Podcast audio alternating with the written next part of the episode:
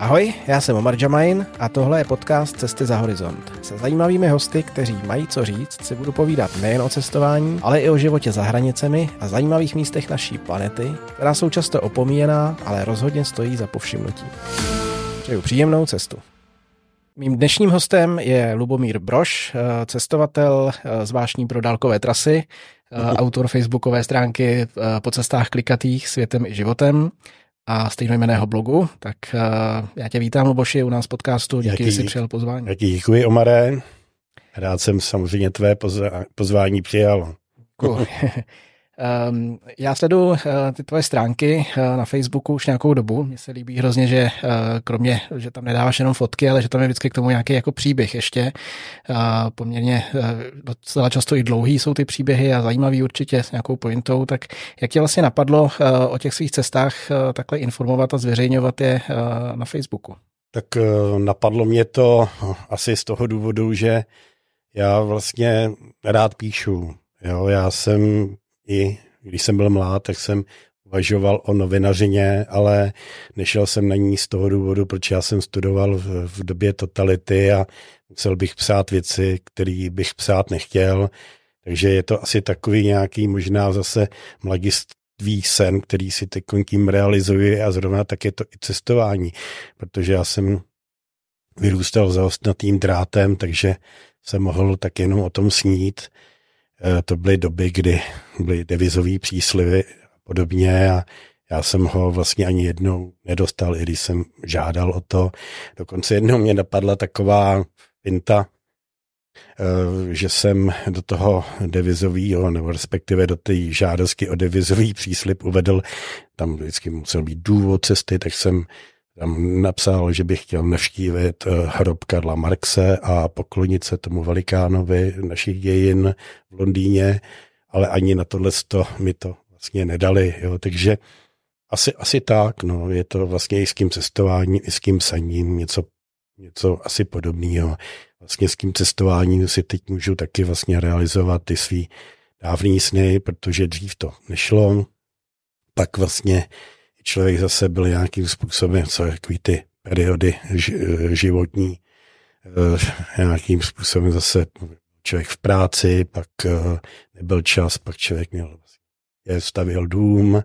No a teď vlastně zažívám takový, dá se říci, pro mě aspoň fantastický období. Já jsem šel i dřív do důchodu a vlastně mám tu cenou devizu, ten, ten čas, takže já se můžu realizovat i v tomto směru, protože vlastně ty mý možnosti jsou téměř neomezený v tomhle případě. Hmm. To jsem právě se chtěl zeptat, eh, že jsem se doslechl v, rozhovoru nějakým, který si vedl předtím, že si odešel do předčasného důchodu právě, aby si se mohl, eh, nebo já nevím, jestli jenom, ale asi i, aby se mohl věnovat eh, cestování. Tak vůbec nejenom cestování, ale životu, hmm. jo, protože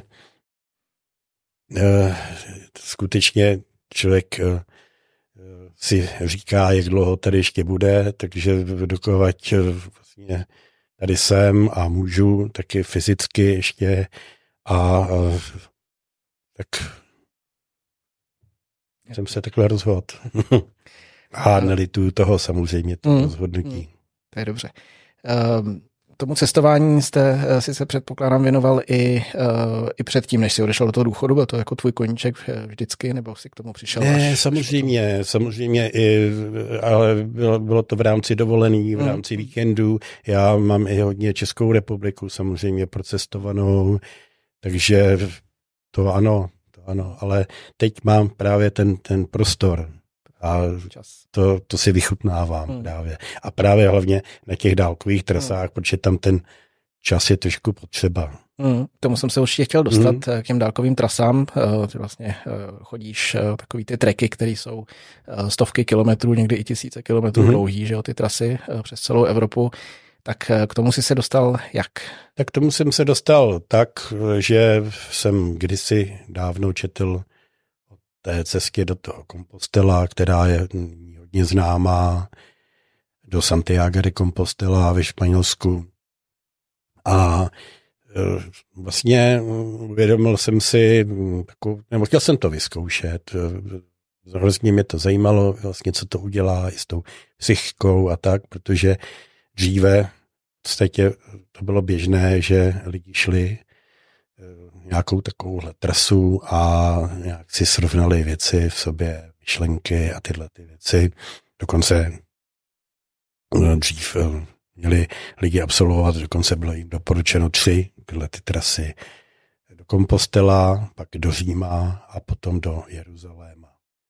No a já jsem si to tehdy vyzkoušel, šel jsem po takové spíš méně frekventované, protože ta eh, severní z té Francie, ta je hodně frekventovaná. Ta se jmenovala, po které jsem šel Via de la Plata.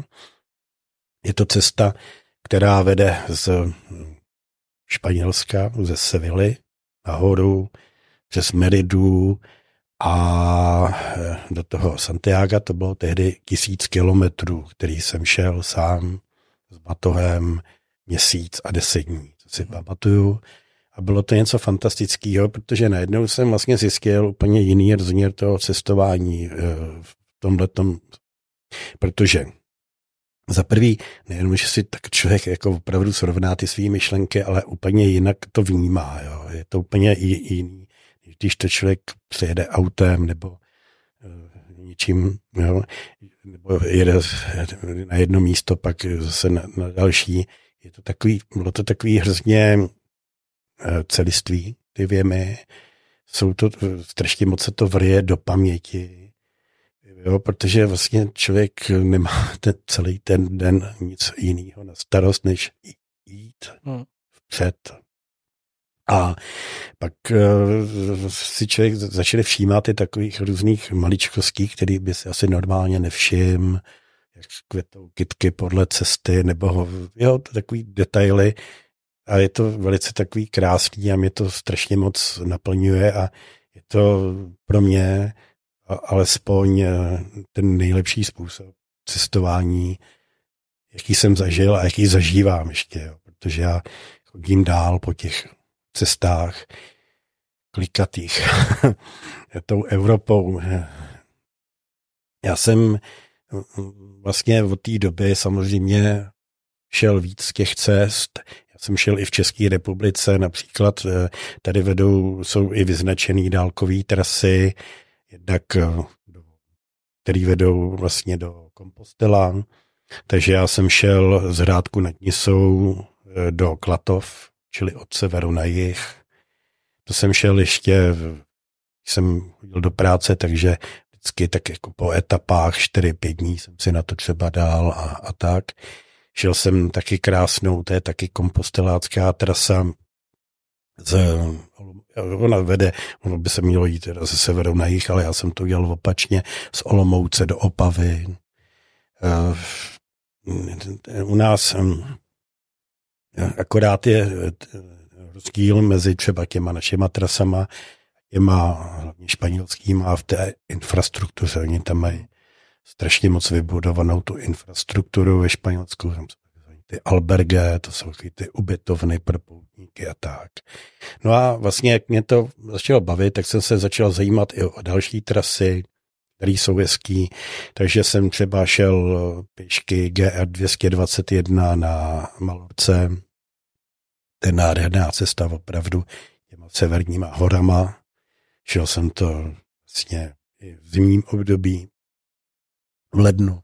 Bylo to strašně moc příjemný, protože tam bylo nějakých 17 stupňů, takže to bylo a azurový nebe, takže takový příjemný leden, taková příjemná lednová procházka. Šel jsem například taky na Islandu eh, tam je hm, taková nádherná stezka, říká se, že patří mezi takový ty top, eh, napříč duhovými horami. Krásná cesta, kterou jsem prošel, tak byla coast to coast, čili od pobřeží k pobřeží ve Velké Británii. To jsem šel, oni jsou tam dvě, ty coast to coast, já jsem šel podle Hadriánova valu. Mhm. Bylo taky úžasný. No a pak jsem například taky začal, mám, a teď mám jako některý uh, se t- taky uh, vlastně rozchozený, jo. čili mám, říkám, spoustu nedošlapků, mám uh, teď nejvíce, jednak mám rozchozenou GR7, to je eh, cesta, která vede eh, Španělskem. Je to i první eh, vyznačená dálková trasa ve Španělsku historicky a vede to z Tarify směrem nahoru do Andory. Já jsem ještě si k ní trošku přidal podle pobřeží z Algecirasu. Tam jsem si teď i vzpomněl na jednu věc, že tam mám i takový jeden zážitek, trošku bolestivý, myslím, finanční. I proto to dávám ve známost, eh, když se tady bavíme o cestování, protože mnoho lidí to opomine. Eh, mně se tam stalo to, že já vlastně na těch dálkových trasách hodně spím pod stanem, to pak se k tomu vrátím, z jakého důvodu. Vlastně jsou to dva. A tam se mi stalo, že jsem pak najednou mi přišel účet od O2, že na pět a půl tisíce korun. Že jsem to nějakým způsobem snažil reklamovat, tu, ale zjistil jsem, že ono mi to tam přeskočilo na Maroko. Tam je totiž v tomhletom místě nejužší bo, tam je ten 14 kilometrů vzdušnou čarou do Maroka. Takže já jsem zaplatil tohle, jak tomu říkám, školné, jo, takže proto říkám vlastně i dalším lidem se to prý stává i hodně na těch lodích, třeba když jsme někde takhle poblíž jiný hranice, že to přeskočí, takže tam je třeba si to ohlídat a e, prý teda na to vlastně stačí to, že si, když máme ty mobilní data, tak si to vypnout automatické vyhledávání v takovém případě. Hmm. Takže se to může stát a není to nic příjemného. No a potom jsem potom jsem absolvoval, no a potom vlastně jsem se uh, vydal na Via Francigenu, uh, to je nejstarší poutní cesta v Evropě, vede vlastně z anglického Canterbury do Říma. Já jsem nejdřív uh, tu Via Francigenu si vybral takový ten nejkrásnější úsek toskánském, který byl opravdu velice krásný. A myslel jsem si, že mi to bude stačit a že pak jo, vlastně půjdu zase na nějakou jinou dálkovou trasu a podobně. Nicméně mě to já chytlo a zatím a stala se takovým mým asi už osudem, že jestli to dám eh, fyzicky, tak bych ji hrozně rád dokončil. Jo. Eh, já jsem další rok šel, pokračoval vlastně tam, kde jsem skončil. Jsem pokračoval směrem k Římu, tam mě trošku jako sklátil covid, uh-huh. takže jsem pár kilometrů před Římem to musel zdát. No a letos jsem už zase, už, nebo vlastně ne letos, ale vlastně v loňském roce jsem šel další dva úseky, Jeden jsem dal vlastně z, z švýcarského Lozán, jsem šel pěšky do Itálie, do severní, takže zase další nedošlapek jsem trošku zlikvidoval, to bylo moc krásný, taky pro mě ta cesta tím švýcarském, šel jsem tam i přes ty krásné hory, potom přes průsmyk svatého Bernarda, kde jsem měl taky takový zajímavý zážitek, já jsem se tam ocitnul v den, kdy byl svátek svatého Bernarda. A tam v místním klášteře bylo plno lidí, jsem se tam šel podívat díky své zvídavosti, co se tam děje. Oni tam zdarma nalévali víno klášterní, no ale pak ještě tam byla recepce, takže jsem se tam krásně napil, najet zdarma. A takhle vlastně s tím letím věmem jsem pak opouštěl Švýcarsko což bylo příjemný, protože ve Švýcarsku je jinak draho, takže já jsem tam moc rovna gurmánských zážitků, který jinak taky zkouším, eh, nevychutnal, ale tak, no a vlastně na podzim, na podzim uh, jsem šel ještě další úsek a to už jsem si to dal i rovnou, říkal jsem si, musím to dát od toho začátku. Takže jsem letěl do Londýna, jsem popojel do Canterbury a z Canterbury jsem šel do Doveru. Jsem se přepravil přes kanál La Manche a šel jsem z Calais a došel jsem do města Laon. Tam jsem teda skončil, tam bych hrozně rád navázal. No hmm. a ještě co se té francigeny týče, tak um, ona má i svůj jižní větev, ono se dá pak pokračovat z Říma, protože to bylo i um, tím, že, jak jsem se zmínil, že také poutníci dříve cestovali do Jeruzaléma, takže cestovali lodí, takže proto vlastně je vyznačená trasa ještě až do těch um, jižních italských přístavů, takže já teď v únoru eh, letím do Bary a o tam tak půjdu pěšky, je to asi 280 km, je to vyznačený až do, tý, do toho podpadku té pomyslné italské boty. Uh-huh. Mě zaujalo s tím, eh, jak si dostal víno a, a pití zdarma. Já no. jsem někde slyšel, že je to takový zvyk, že vlastně těm poutníkům na těchto trasách se že se pohostí vlastně nějakou sklenicí vína a nějakým drobným občerstvím. Jak jde? Je to tak? Jak jde? S tímhletím milým zvykem jsem se setkal právě v tom Toskánsku a byly to i takový jako vždycky, že tam jsou top vína, jo. Hmm. E, tam jsou takový vždycky ty usedlosti, většinou ta trasa kolem nich vede, takže se, se tam člověk může zastavit, si dát si víno nebo zakoupit. A, takže vždycky tam, vždycky, když jsem přišel a oni viděli, že jo, na mě, že jsem tam s Baťojem a tohle, jsem poutník, tak uh, říkali, ne, ne, ne, to, to je pro vás darma. Naprosto ve všech případech, jo. Uh, ve Francii tam to bylo horší, tam se mi to nestalo, tam, tam ne. Hmm. Třeba. A, ale v té Itálii tam, tam, to bylo, tam to bylo vlastně všude. Hmm. A v tom Švýcarsku, pravda, nejenom toto místo, ale Eh, já jsem tam šel tou vinařskou oblastí a v jednom sklípku jsem se tam zastavil, že nám to víno a eh, pravda je, že on taky mi říkal, že ne, že pro poutníka, že je to zdarma. Takže hmm. se mi to stalo ve Švýcarsku a v Itálii, a, ale ve Francii ne. Ty francouzi jsou trošku takový. nejsou, nejsou tak pohostinný. Nejsou pohostinný a nejsou ani takový otevřený. Jo. Eh, no. Eh, ty trasy vlastně některé uh, jsou, jak jsi říkal, poutnický, to znamená, to jsou vlastně historické uh, trasy, které využívali teda poutníci, kteří uh, putovali někam a některé ty dálkové trasy jsou asi novodobí, předpokládám, že, že vznikly jako uh, už za účelem turistiky, Přesně. sportu.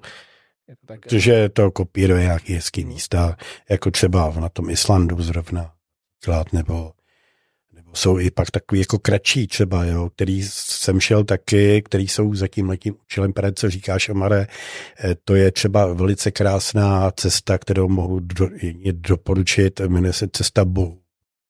Je to v Itálii, a je to tam vlastně v té oblasti kusíček za Sorentem to je třeba jenom pět kilometrů, jo, ale to, to, to je pět kilometrů, který vedou tak nádhernou krajinou nad útesy, jo, a mezi tím tam jsou takový ty políčka a citrony a, a tohleto.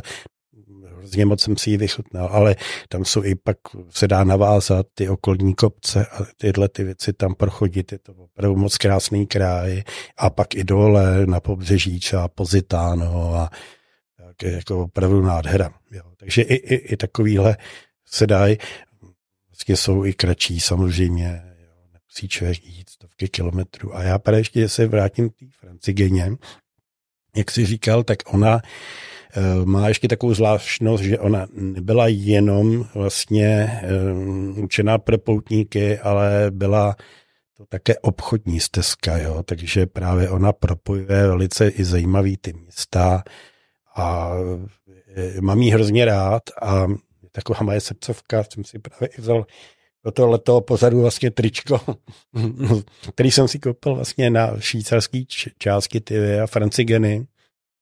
A uh, pak se mi na ní hrozně líbí to, že ona není ještě takzvaně profláklá, jo. Protože tam je mini turistů nebo poutníků.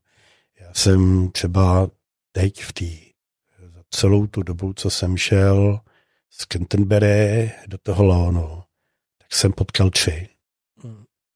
Jednu Korejku a dva Angličany. Eh, podle čeho si vlastně vybíráš ty trasy? Máš eh, nějaký kritéria, co, co tě na tom zajímá, co by tam mělo být? Jestli tam třeba tak, právě ta historická nějaká souvislost nebo jenom vyloženě příroda? Tak vybírám si jednak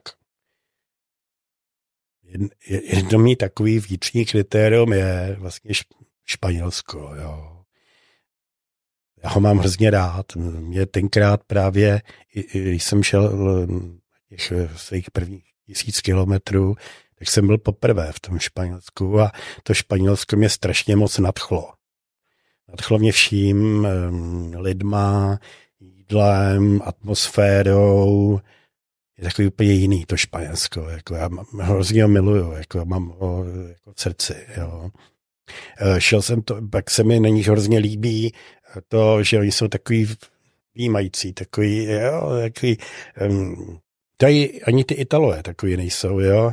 jo oni, eh, takový Španěl, vlastně, on, já to úplně miluju i tu atmosféru, on vyrazí eh, ráno, než jde do práce, tak oni jdou na snídani, tam, tam jsou u stolu, společně baví se tam, jo, žádný spěch, jako jo, maňána, to je, to je Španělsko a to je hrozně krásný, jo, a jak, potom večer sedějí až do pozdní hodin, jako to, to, to je úplně neskutečný, tam v každé vesnici jsou dvě, tři hospody a tam to žije, jako to, Nezažil jsem ani v jiný tyhle tý jižní zemi takovouhle atmosféru, jako v tom Španělsku.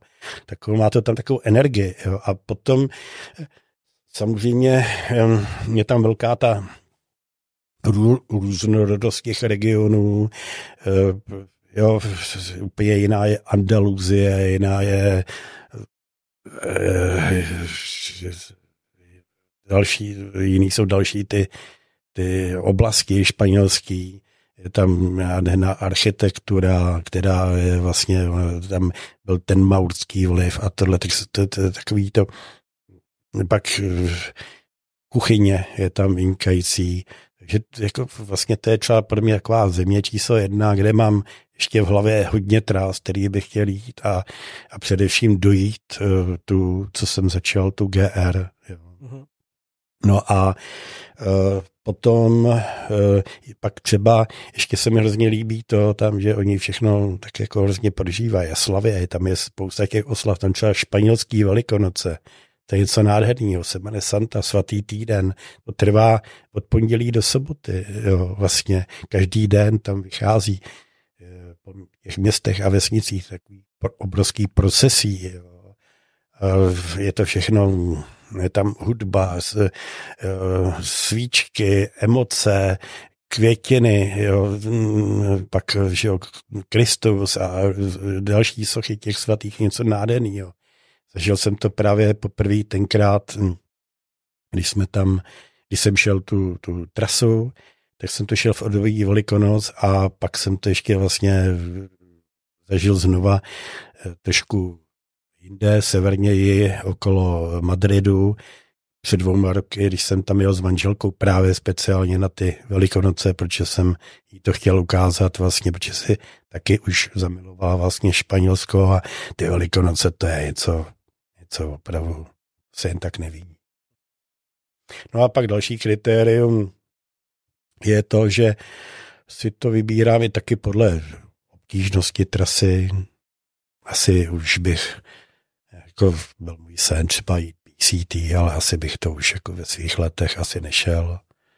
Je to přece jenom trošku i náročnější, že tam člověk jde pustinou a, a tyhle ty věci, takže asi tak. Hmm. Když takhle vyrážíš a plánuješ si nějaký hmm. ten úsek, tak eh, je to tak, že máš jako rozmyšlený, odkud kam dojdeš, anebo ne. prostě začneš a jdeš, dokud to jde. Hmm.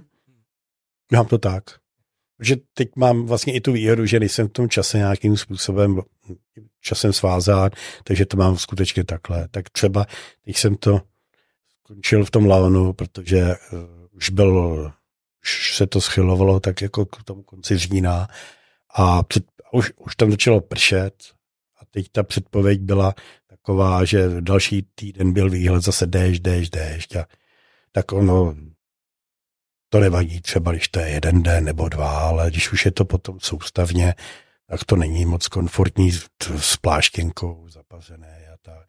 Takže jsem to tam ukončil. Jel jsem do Remeše, mimo jiné, taky možná i pro někoho, kdo cestuje low coast, eh, zajímavý typ. Eh, tam jsem byl překvapen v autobuse, že jsem platil hm, jedno euro.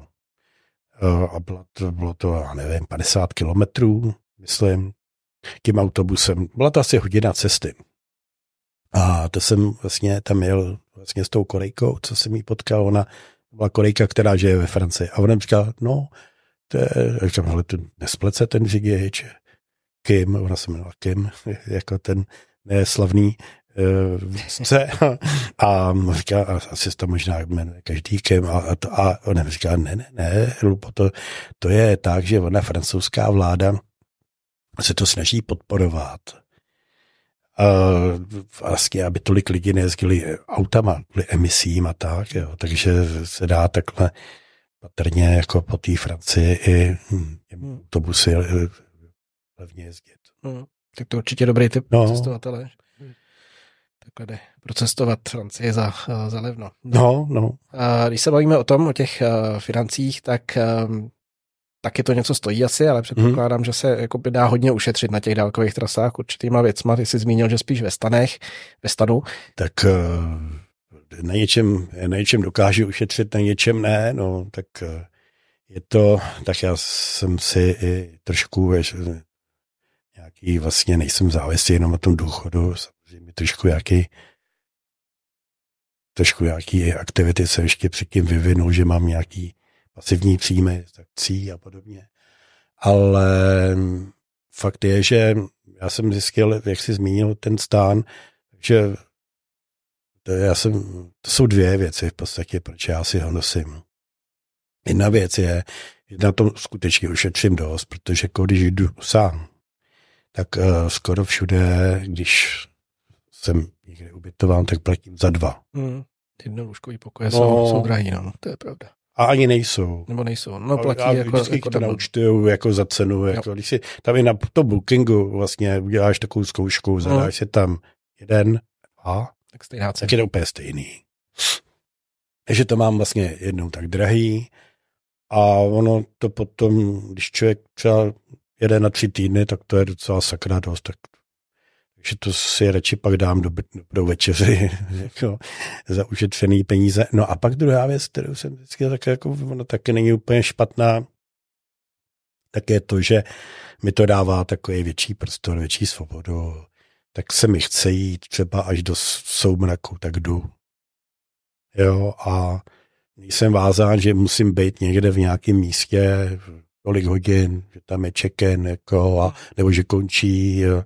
No a postupně, nejdřív jsem taky trošku měl z toho takový obavy třeba, jo, jestli nebude nějaký problém někde, protože tak když jsem se díval třeba na nějaký internetový dis- diskuze, tak třeba, nevím, píšou, že to třeba je problém v Švýcarsku nebo v některých regionech Itálii. No a popravdě řečeno za ty léta, co chodím s tím stanem, což jsou tři roky, tak uh, jsem měl problémy jenom dva. Vlastně tebe, první problém to byla právě ta noc, kterou jsem se zmínil a on to nebyl ani jako problém, ale spíš takový, co bylo nepříjemný. Když jsem se zmínil, Mare, o tom, že jsem měl tu noc uh, za těch uh, pět a půl tisíce jako uh-huh. stanu, tak to bylo v tom Španělsku a tam se dělá taková zvláštní věc. Tam, já jsem si tam rozbalil ten stán na takovým tesu a teď najednou jsem slyšel takový jako divný hlasy tam, ale nebyla to španělština. Jo. A uh, tak jsem No a teď jsem nějak, a bylo mi to takový jako nepříjemný, jako, jo. A teďko najednou, bylo, bylo kolem půlnoci a najednou, tak, jako je asi to to světlo veliký, ale intenzivní kůžeho světla šel do toho stanu a přibližovalo to světlo. Tak to bylo, to nebyl, to nebyl vlastně problém, ale tam se se bál, jako, co se děje. Hmm, to no a teď oni jako policie, jo, a tohleto, uh, jo, uh, tak jsem se teda odevřel a, a oni teda byli opravdu v uniformách a ptali se mě, odkud jsem. Já jsem říkal, že z České republiky a nechtěli vidět ani doklad, nic. Teda, jo. Ani jestli jsem neslyšel jako nějaký hlasy tam a to říkal, jo, že jo, že tam dole. No a um, no nic a pak vlastně to skončilo, tam je, a jo, teď občas mi tam je ještě přeběh kolem toho stanu a to. No a pak to skončilo a ve tři hodiny znova zase to světlo se policie. No a já jsem pak druhý den, nějak jsem si telefonoval se synem a on mi říká, hele, tati, já mu to říkal, říkal, no jo, jako, hele, tati, já jsem čet, že eh, byly nějaký prej pří, příznivý podmínky, že proudy jako od toho Maroka, takže tam spousta lidí eh, jako uh-huh. přeplavalo migrantů normálně. Že plavali. Že plavali. Hmm. Nějaký ty čluny jsem tam pak viděl taky druhý den, ale že i plavali, jo, že to byla nějaká mimořádná uh, příležitost, jo, takže jich tam jako bylo hodně, tak proto jako tam bylo takovýhle vzrušo, jo. Na to 14 kilometrů, no, docela výkon. No, a, a ještě nějaký příznivý proud, který mm, jako jo. vlastně to, to. No a pak vlastně jednou jsem měl jenom problém v, v Anglii, kdy také vlastně jsem se to tam taky někde v nějaký pastvě postavil a tam ráno na mě vlítnul nějaký farmář, jo, a tak jako dost jako mm. úderně, jo, a že jako, a, a, a že mu zaplatím jako za to a tohle. A já neměl cash, já to moc jako spíš radši platím kartou a to. A v té Anglii je, zrovna, Anglie je zrovna země, kde se dá hodně hmm. platit vlastně kartou, takže pak teda jak si to zbalím a jdu, ale už bylo ráno, takže to ale jinak opravdu žádný problém jsem vlastně v žádný zemi s tím neměl. Hmm. A tak taky, a, a, a to někdy teda, už jsem tak otrslej, teda, jako když to řeknu lidově, že i třeba to hm, dám někde, postavím někde v parku. A vždycky se snažím, bych trošku nebyl úplně na očích, teda to je pravda. Jo. Hmm. No a pak ještě ten stan, tak dřív v mládí jsem spával pod čirákem a to, ale já jako nějak, jako jsem si na ten stan zvyknul, tam takový jako své, aspoň soukromí, zatáhnu si to, zavřu. Je tvůj prostor, chápu. I můj dům, hmm. rád. můj prostor, no. A opravdu teda všechny noci spíš v tom stanu, nebo občas využiješ ne, nějaký ubytovny? občas nebo... taky se člověk potřebuje trošku skulturnit, no. aby nezapomněl na to, jaká je sprcha třeba, co je to sprcha, postel. Mě zajímá ještě, jak... praci taky třeba. No jasně, no, to, je, to, je, to jsi mi nahrál vlastně, že se hmm. dostáváme k tomu, zajímalo by mě, jak máš těžký batoh, který si neseš. No tak, Baťoch, já se snažím samozřejmě, jak je vlastně co nejvíc odlehčovat. Takže já jsem postupně vlastně zjistil, že čím méně toho má, tak tím líp. Takže opravdu si beru vlastně pro toto prení, že beru si fakt dvoje ponožky, dvoje slipy, dvě trička, jo, takhle se to snažím zredukovat. No a pak ještě naštěstí tady jako vlastně jsou ty možnosti, já třeba mám hrozně oblíbený 7 kilo, hm. A tam se dají sehnat věci vlastně hrozně lehonký a skladný. Ručník třeba od nich, který neváží vlastně vůbec nic. A, jo, a takovýhle věci, takže se snažím opravdu toho mít co nejmí. Hmm. Já mám on spacák, který má 250 gramů. No, no, no, taky, že víš, o co jde, že jo, no, to je, to jako ono pak každý dekuje znát. I baťoch jsem si pořídil nějaký gorila od nich, že, který je lehonký a, a je jako praktický a takovýhle věci, takže to, tohle to se snažím. Takže co, co mám tak jako tam toho nejtěžšího, no vlastně ten stán asi tak zhruba, ale on taky nemá moc teda, jo. Hmm. To jsem si zase koupil taky i nějaký odlehčený kulíčky, jako to pak člověk přemýšlí opravdu, no a pak člověk vlastně zjistí, vlastně k tomu životu toho moc nepotřebuje. A já si už ani to neberu ani na vaření věci, protože to jsem si bral jenom v tom, na, ten, na tom Islandu, ale protože jsem zjistil, že když náhodou, tak já většinou se jdu najíst a když náhodou jdu někde, kde ta možnost není, to bylo jako hodně v té Francii, tam bylo strašně moc eh, na tom severu, v těch vesnicích i větších, jako že vlastně tam byly zavřený obchody, zavřený eh, restaurace, jo, že nebyly v provozu. Jo. Takže to ale mi to vlastně nevadí, že se odbydu, nemusím mít teplý jídlo nebo tak. Jo. Ale že mi to taky ulehčí ten bať. Jo. Jo. Takže asi nejtěžší mám vlastně ten stan a možná ještě ten, no, tyhle ty věci kolem toho spaní, ale, ale není to nic dramatického, čili naposledy jsem měl nějakých asi 9 kilo celkem. Hmm. A teď myslím, že jsem si ještě něco dokoupil zase v tom obchodě pod 7 kilo, takže to budu mít ještě míň zase. No. Takže se dostaneš po těch 7 kilo nakonec. No, to nevím, ale ale je to, teď to znáš, teď no, taky, taky chodí s baťohem, že každý deko je opravdu Určitě. znáte. Hmm. Jak dlouho obvykle tak teda vyráží? Jsi říkal, že to necháváš otevřený, ale no, taková tak, průměrná dílka třeba. No, tak to, to, je taky různý. Já, já vlastně, no vlastně kromě toho ještě jezdím s manželkou taky jezdím. Že manželka za, za, jako ještě chodí do práce, takže nemá tolik času jako já ráda cestuje taky, tak to jezdíme tak vždycky, protože cestuje ráda, takže vždycky jedeme i nějaký prodloužený víkend, nebo tak, aby toho stihla za ten rok co nejvíc, aby jako si nevyplácela dovolenou na jednu akci.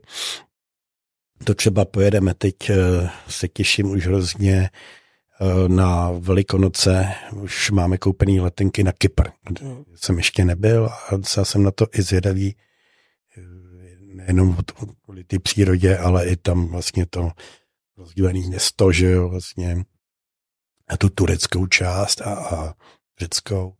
A potom ještě dělám takovou věc, že vlastně jezdím, já tomu říkám, na výlet. A to, já nevím, tak to mám takový spíš ani vidím třeba zajímavou letenku levnou, tak tam jedu, letím a pak te, ještě přemýšlím, co dál potom, na co jste nastavit. Jo? Takže takhle jsem třeba příklad, jo? já nevím. Jel jsem levnou letenku, nebo třeba v loni v únoru, do Marseille. Takže jsem si ji koupil, no a pak jsem teprve přemýšlel, co dál. Jo? Mhm. A takový kreativní. No a teď jsem najednou koukal, že z, z Marseille je za 7 euro do Lyonu, takže jsem pobyl v Marseille dva dny.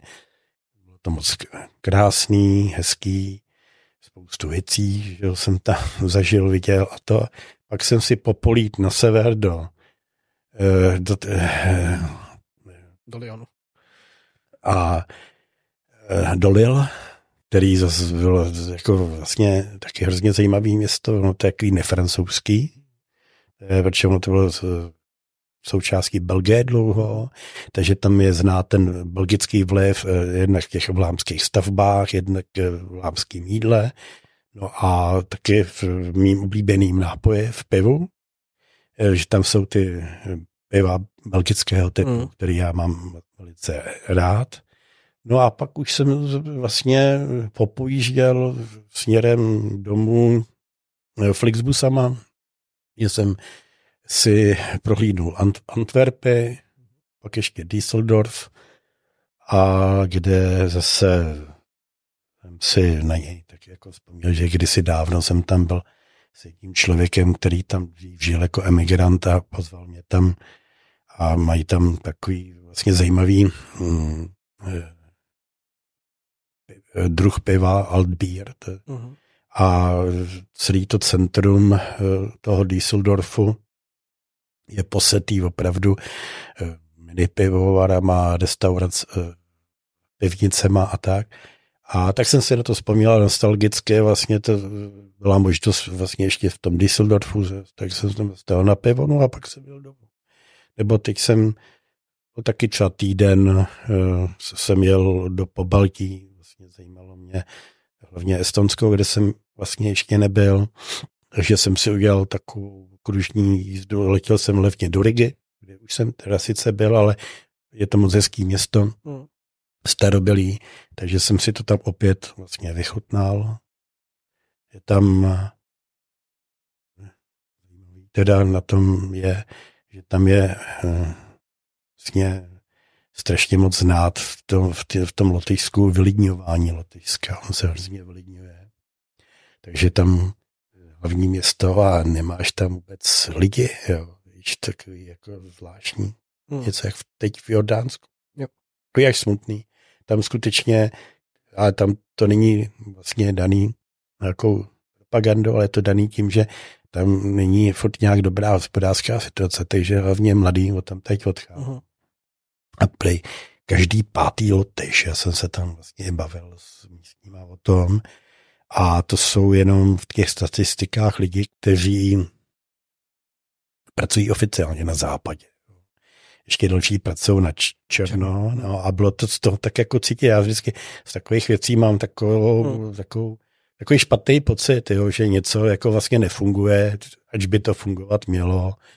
Jo, takže, takže vlastně takovéhle věci dělám taky, nebo že letím na tři, na čtyři dny.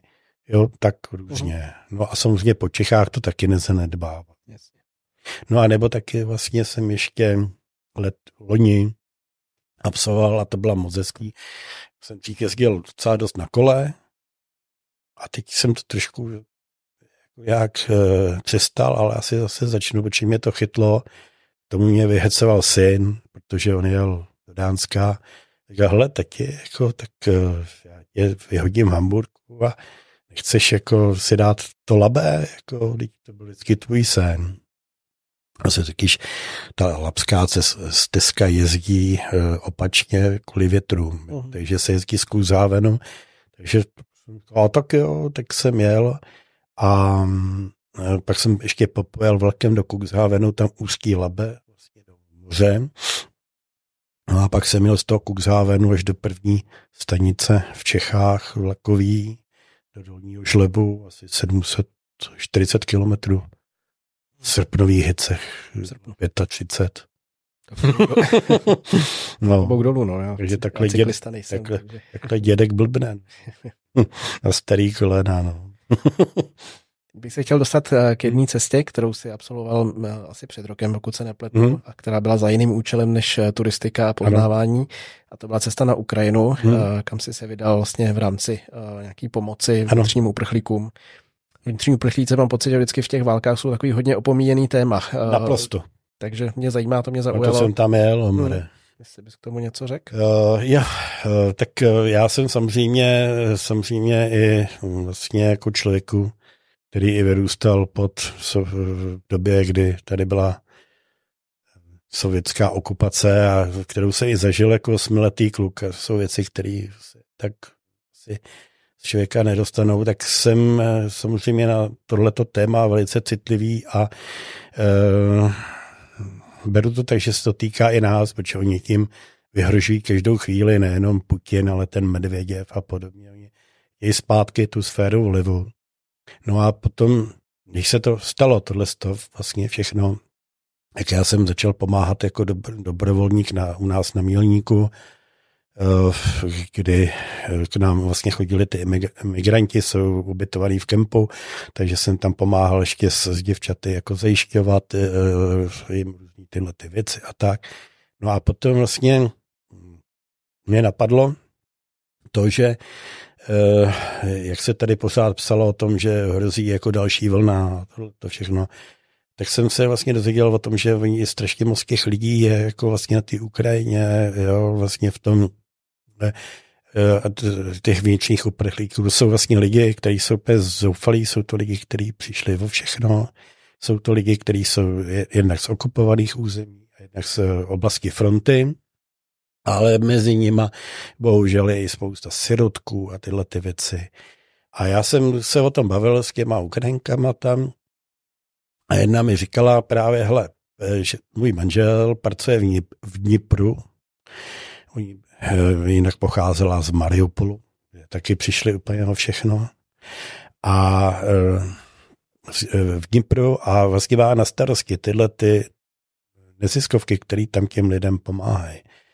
Takže já jsem vlastně dala mi na něj kontakt, já jsem navázal kontakt, a jak jsme si dopisovali a on mi doporučil jednu, která podle něj je, jako je tam jako nejlepší, nejaktivnější a tak.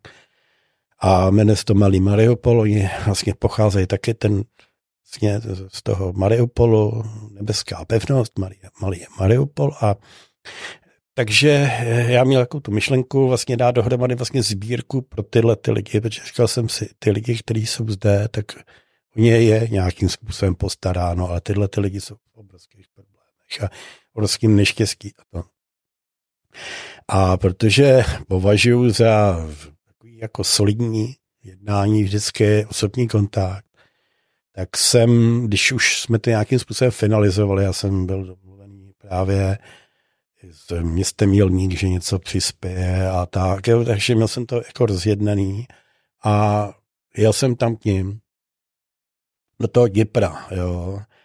Uh, jsem moc rád, že jsem tam jel, byl to pro mě i teda silný, hrozně silný emotivní zážitek. Jel jsem tam vlakem, jel jsem do Kyjeva, kde jsem přestupoval.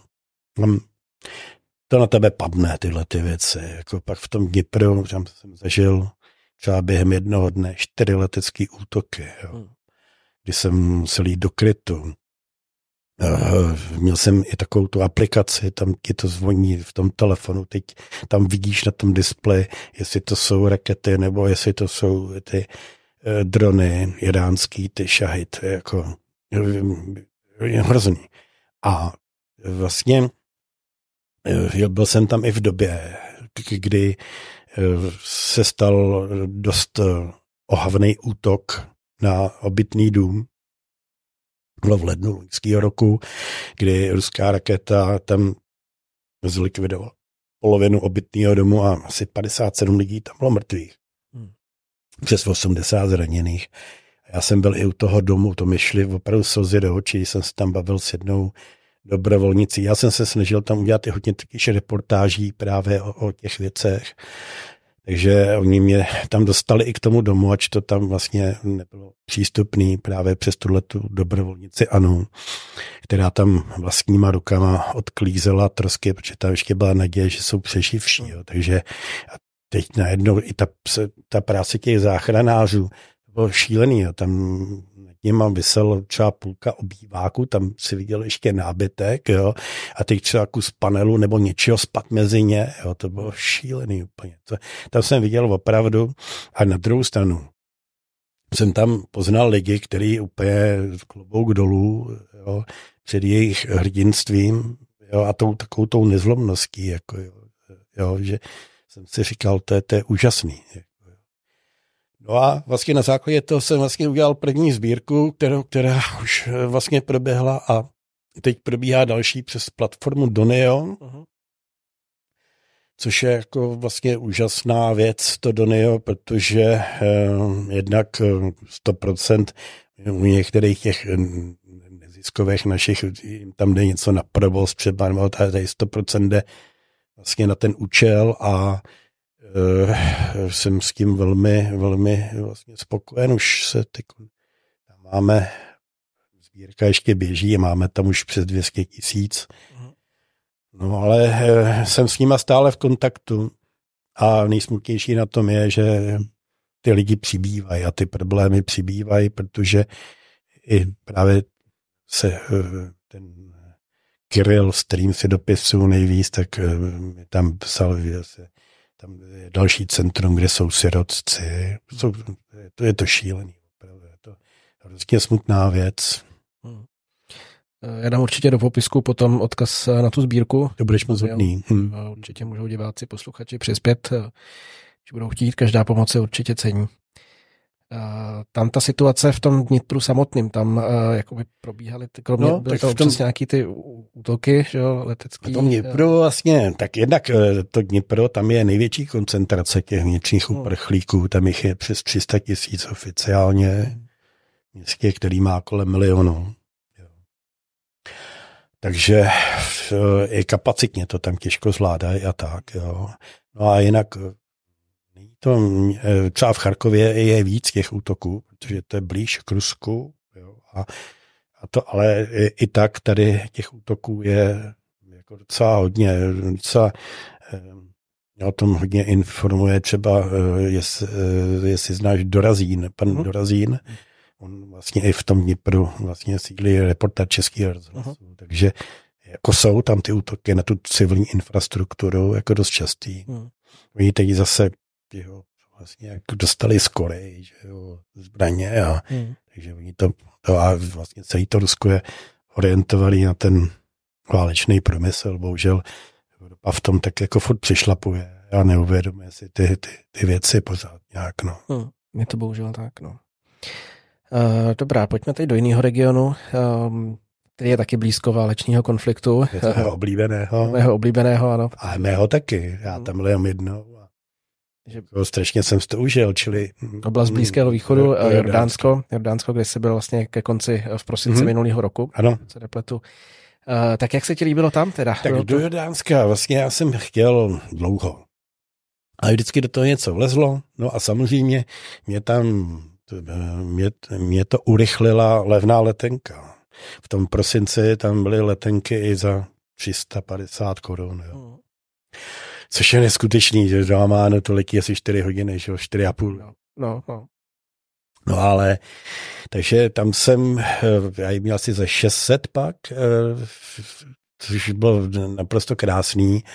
No a takže jsem vlastně ještě letěl s kamarádem, vlastně, že jsme si počít auto, tak jsem si říkal, že se podělíme o náklady. Byla to taky jeho touha se tam podívat, takže jsem to udělal tím způsobem. Akorát uh, původně jsem měl letenku z Akaby zpátky do, nejdřív do Kolína nad Rýnem a pak uh, mi ji zrušili ten let, tak jsem si koupil do Eh, do toho, do Vídně a to mi zrušili taky, takže jsem si pak koupil i z, z Amánu do Prahy. Že jsem myslel, že to tam ukončím, vlastně když chtěl jsem projet to Jordánsko a tak a se už nebudu vracet do Amánu. No. Eh, byl jsem, no, vidíš, a vlastně jako byl jsem překvapen a zároveň i takový smut, smutný, něco, jak jsem ti před chvíli popisal o té ryze, jo, protože já tam letěl úplně s poloprázdným letadlem. Nás bylo 15, jako já jsem nevěděl, 15 lidí. Jako, tak mohl jsem si teda vybrat sedačky tam, jo, lehnout si tam na, na, na tři, přes tři, že jo, a tak. A ten výhled z okna si vybrat ten nejhezčí, který, ale e, můžu říct, teda jako smutný jsem byl z tohohle toho, že já jsem úplně nechápal, proč se bojejí tam lidi jezdit, jo toho, do této země. Že ano, samozřejmě měl si blízkost konfliktu, blízkost. Dá se taky dá se říct si blízkost. Ta Ukrajina není daleko. A tam eh, Izrael je sice, eh, mají hranici s Izraelem, ale na druhou stranu musíme si promítnout, kde ještě je ten konflikt Izraeli, kde je Gaza. Je úplně na protilehlé straně. No a eh, vlastně tak eh, bylo mi z toho smutno, když jsem viděl, že třeba už na, na první velký památce, která jakoby druhá vlastně nemýlím se v Jordánsku nejnavštěvnější v. Džeraš, ano. Tak tam nebyli vůbec taky turistky žádný. Hmm. A nebyli nikde, nebyli ani v Petře, dole v, v Akabě, v, u moře taky prázdno. Jo, a vlastně uh, já jsem se o tom předtím bavil s jednou vlastně svojí followerkou, paní Trpíkou, vlastně, která tam dělá průvodkyně, ona mi dávala nějaký rady právě nabídla, takže jsme si pak volali a říkala mi, že se, ta její cestovka, jiný jak se jmenují, ale že se specializovali jako na, na, na Jordánsko a že teď to normálně lidi jako odmítli, ale i za tu cenu, že vlastně už nedostali zpátky peníze, je to jedno, že tam boje jo, a tohle. Ano a ještě o to víc, že jsem skutečně myslím si, hodně intenzivně tu, tu zemi poznal, jak patří k mým takovým zvykům, tak um, já se zajímám i hodně, se snažím být komunikativní, jako ne, to bylo nejenom na té Ukrajině, ale tady taky mě to vždycky zajímá, jo, i jako ta mentalita těch lidí, co si myslí o tomhle, co si myslí o tomhle a tohle. No a skutečně jsem tam nezašel jediný vlastně problém, který by tam byl jediný, jediný s navigací. Jo. A to vlastně říkám i proto, že možná vlastně i teď i, i, i lidi na mých stránkách se mi dost často ptají, teď třeba na Jordánsko a i jedna paní mi taky telefonovala nějaký rady, že tam pojede, tak možná bych to i prostřednictvím tvýho podcastu dal zase jako takovou radu. Není to, že bych chtěl být nějaký rádce, ale že se mi to stalo a může to stát komukoliv. Takže najednou jakmile jste blízko u izraelských hranic, tak ani Google, ani mapy.cz eh, nejdou tak, jak by měly. Eh, poprvé, když se mi to stalo, tak jsem z toho byl trošku zoufalý s tím kamarádem, protože jsme Ježíš Maria, jak my pojedeme zpátky na to ubytování, když jsme jeli, člověk už dneska je takový otupil, když měl jenom mapu, tak to trošku vnímal jinak, teď tam hodí Google a už to jede. No a teď já tam furt dával ten, co to je, výchozí bod, že jo, nebo a teď tam bylo Beirut, Beirut, Beirut, jo, a Maria. No a teď eh, kolem šli nějaký Češi, který jsem potkal předtím velvyslanectví českého Famánu. A říkám, prosím vás, potřebuji tady poradit, jako, jako nestalo se vám tohle stalo. Jo, jo, stalo, stalo, stalo, to je no, normální, to, on to vlastně ruší Izrael kvůli lokaci raket, jako jo. Takže s kým se tady setkáváte často. A teď e, vlastně, čili ta, ta, jak z toho ven, je rada znít, že e, vlastně se do toho musí dát ručně Eh, ručně, kde zrovna jsem, jo, že, čili když někam chci jet, tak si nedávám tady to, to vaše poloha, hmm. ale načutám, že říkám si, v jaký jsem ulici a to a tím to pak už jo. navigace funguje. Ale stalo, právě říkám to, protože tam se stá hodně často, stalo se mi, a pak dole se mi to stalo u mrtvý moře, tam zase už to byla Káhera, tam vždycky byl výchozí byl Káhera. Hmm. A až po tu Akabu. No ale jinak říkám, je to škoda, protože je to hrozně krásná země a i třeba jako úžasný, třeba pro mě bylo v prosinci se koupat v Rudý moři, hmm. pozorovat tam nádherný korálový útesy třeba. Jo, že to je i takový, že si i pro nás teď on jedinečná příležitost, levný lety. Bylo tam i hrozně levný ubytování protože oni jsou vůbec teď rádi, ty Jordánci, že tam někdo přijede, takže jako až, až je to trošku obtěžovalo, ale mě to zase tolik nevadilo, ale trošku nasázkou to říkám, že já jsem si někde buknul přes booking ubytování a on mi pětkrát telefonoval, kdy přijedu a kde jsem, jo, a jo, jo rozumíš, jo, že abych náhodou a přitom to bylo za takový peníze, že já jsem úplně zíral. Hmm. Tam třeba v Akabě kousek od pláže na naše peníze za 150 korun noc hmm. hotelu. A takhle jako maximálně dvě stovky někde a tak, nebo i v tom Amánu, v centru, taky za tuhle tu cenu. No, takže a zrovna tak i v těch restauracích, že taky byli rádi, že to tak pěkný porce, No. a tak, no. Je to pravda, no. Teď je tam opravdu všechno, i půjčení auta je tam teď levný a, a to všechno. bylo to. taky velmi levný, to máš pravdu, vlastně. To jo. Takže s Dánskem uh, spokojenost. Naprostá spokojenost. Je to vlastně země, takhle, vlastně, když si, když jenom pro citlivky, jo, když někomu nevadí ten, nevím, řeknu to se, lidově arabský bordel trochu, mm, jo. No. Jo. tak je to úplně krásná ideální země. Mm. Plná památek, různorodých památek, protože ač, ač jsou to třeba z římský období, nebo vlastně ta Petra, že jo, což je úplně něco úplně jiného, ty navatejci a tohle.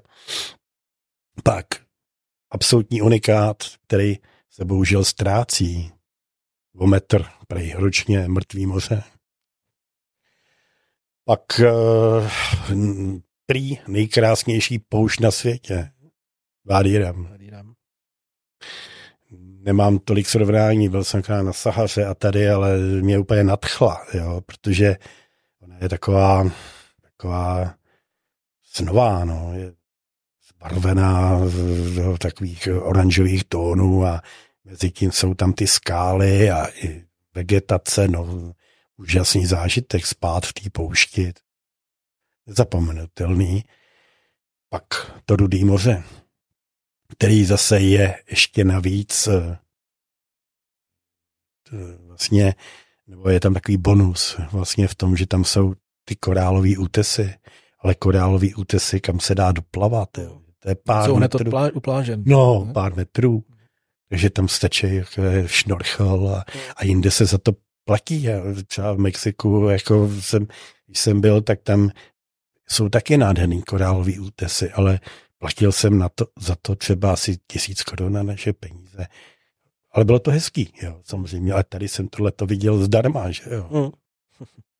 A ještě je tam prej, promiň, je tam eh, asi pět procent eh, těch eh, živočichů, který jsou endemický, který jsou hmm. jenom tam, tyhle ty oblasti. A to jsem tam taky viděl, jo. nejenom ty korály, ale i ten život, ty, ty hejna těch ryb různo. Hmm. Takže to Jordánsko můžu jedině doporučit. A zvláště teď, jako vlastně, jako využít to, jako, protože to ne, nebude trvat dlouho, jo, ta země, protože má co nabídnout, teď to víš sám, protože se jim tím Jordánskem vlastně tvoje cestovka mm. zabývá, že jo, tak víš sám asi, co, co bylo v, v, v, lidí třeba v Petře. Určitě no, znám, jsem, znám to narvaný turistama, znám jsem tam tady. Jsem nějaký 6 tisíc jako denně. No, něco takového. Normálně, třeba my jsme tím autem zaparkovali přímo, přímo tam, jak jsou ty hotely, vlastně před tou hlavní bránou vlastně do Petry. Takže... no, je to tak. Mám pro tebe tip, kdyby jsi se někdy jo. chtěl vrátit do Jordánska, tak... Eh, Určitě se tam vrátím, to je země, která jako je o tom. Jsou mm. některé země, kam už bych se třeba ani vrátit nechtěl, mm. ale Jordánsko určitě patří těm, kde jako jo. Mm. A taky jsem tam ještě pár věcí vynechal, protože jsem zjistil, že těch deset dní, který jsem si na to dal, je málo. Mm, no, já mám právě tip, protože mm. Jordánskem prochází dálková trasa taky. Vymoni. Eh, Jordan Trail od severu k jihu 650 kilometrů. A jeden ten úsek, který vede z Dany do Petry, eh, ano. tak to byl vyhlášený jako jedním z, nej, z 15 nejhezčích treků světa časopisem National Geographic a mám to projítý a opravdu jo? je to teda nádhera. No. To bylo prosím kolik z té Dany do Petry? To je asi 86 km. Jinak on má nějakých přes 600. 650, ten, něco takového. Dan Trail? Tohle se jde tak čtyři dny, tahle ta trasa. Tam mě trošku od toho odradila jedna věc, já jsem měl hodně jako vytoužený, jo. Mm. Jedna holka to popisuje na svém blogu, že tam měla dost problémy s těmi toulovými psy. Mm. No, ty tam jsou, v Jordánsku to je pravda. a, a, že jako vlastně i, i nějak teda napadly. Jo. A já nevím, jak jde, a že to je a pak jako v batě ho nosila kamení, jako mm. aby je to, ale pravda je, že pak jsem si říkal, že to, tohle, to, co, co říkáš, jsem čet, jako, že to je moc hezký úsek. Jako, no. A, a jako, jako, ty toulavý psy, ale zase třeba v Petře tam byli hrozně hodný mm. psy. Jo, jo, tam jsou. ale najednou se nám stalo taky, že jsme nám vlítli a úplně jako, ze zatáčky a proti autu. Mm. No, nevím, no. ale určitě jo. Tenhle úsek a pak je pěkný taky s Vádírem do Akaby, to je taky moc jo? pěkný úsek, no. Taky, to je nějaký... Se dá taky pišky? Taky, jo. no, no, no. Ono to vlastně začíná úplně nahoře v Umkajs, uh, tam si myslím byl, pokud pro tu viděl byl, byl, byl, byl, ano, ano, ano. Tak tam to začíná a končí to v Akabě vlastně. Jo. No, celým, celým tím Jordánskem, no. Tam jsou taková pak, pak eh, nebezpečný eh, v těch údolích ty deště, že jo? Jo, jo, jo. Tam. To musí člověk dávat pozor, no, tam ty, to jsou ty vádí, že jo, no, které no, jsou, no. tam jsou ty sezónní. Ty bleskový. A bleskový, to se vlastně i v Petře občas stane, že je tam blesková no. povodeň a myslím, no, že asi tři roky zpátky ne, se to stalo, že tam zahynulo pár lidí Vím. místních teda. No. A to, je, to, to jsou vlastně ty bleskový povodně. Mm. Já jsem to teď jako tam vlastně viděl, jak se to tam zřinulo z toho mm. jednoho vádí právě. Jsem to i natočil. Vypadalo hodně děsivě. No. Mm. Ale to je, myslím, Omar je jenom nějaký období, ne? Já že nějak do dubna oni nedopočou. Do dubna maximálně, no. Že pak už, pak, pak už v podstatě už neprší vlastně, půl roku no, no, a pak no, no. zase někdy v listopadu třeba začne poprvé pršet. No. Takže na takovouhle trasu radši vyr, vyrazit no. v květnu třeba. No, v květnu, nebo tak, nebo na podzim třeba takový říjen, hmm. ten je ještě hodně suchý a zároveň už není takový horko. No, v říjnu už, se, no přes léto ne, no. Hmm. Hmm. Dobrá. Jako úžasná země, můžu jenom, hmm. jenom doporučit. Dobře, tak jo, tak jsme zakončili pozitivně. Mhm. Já moc děkuju teda, že jsi přišel a že jsi byl mým hostem. Pozvání. A měj se hezky, ať se daří, ať eh, nohy slouží a eh, cesty, ať, ať se ti líbí. Dobře, děkuji. Děkuji, že jste doposlouchali nebo dosledovali epizodu podcastu Cesty za horizont. Doufám, že se vám naše povídání líbilo a dozvěděli jste se nějaké zajímavé informace. Pokud by i vás lákalo cestovat do netradičních destinací, můžete se podívat na nabídku naší cestovky na www.hamidy.cz. Budu taky rád, když budete náš pořad odebírat buď na YouTube nebo na vašich oblíbených podcastových aplikacích. A jestli máte tip na zajímavého hosta nebo téma, tak se s námi podělte, protože o zajímavé nápady není nikdy nouze. Děkuju a zase příště.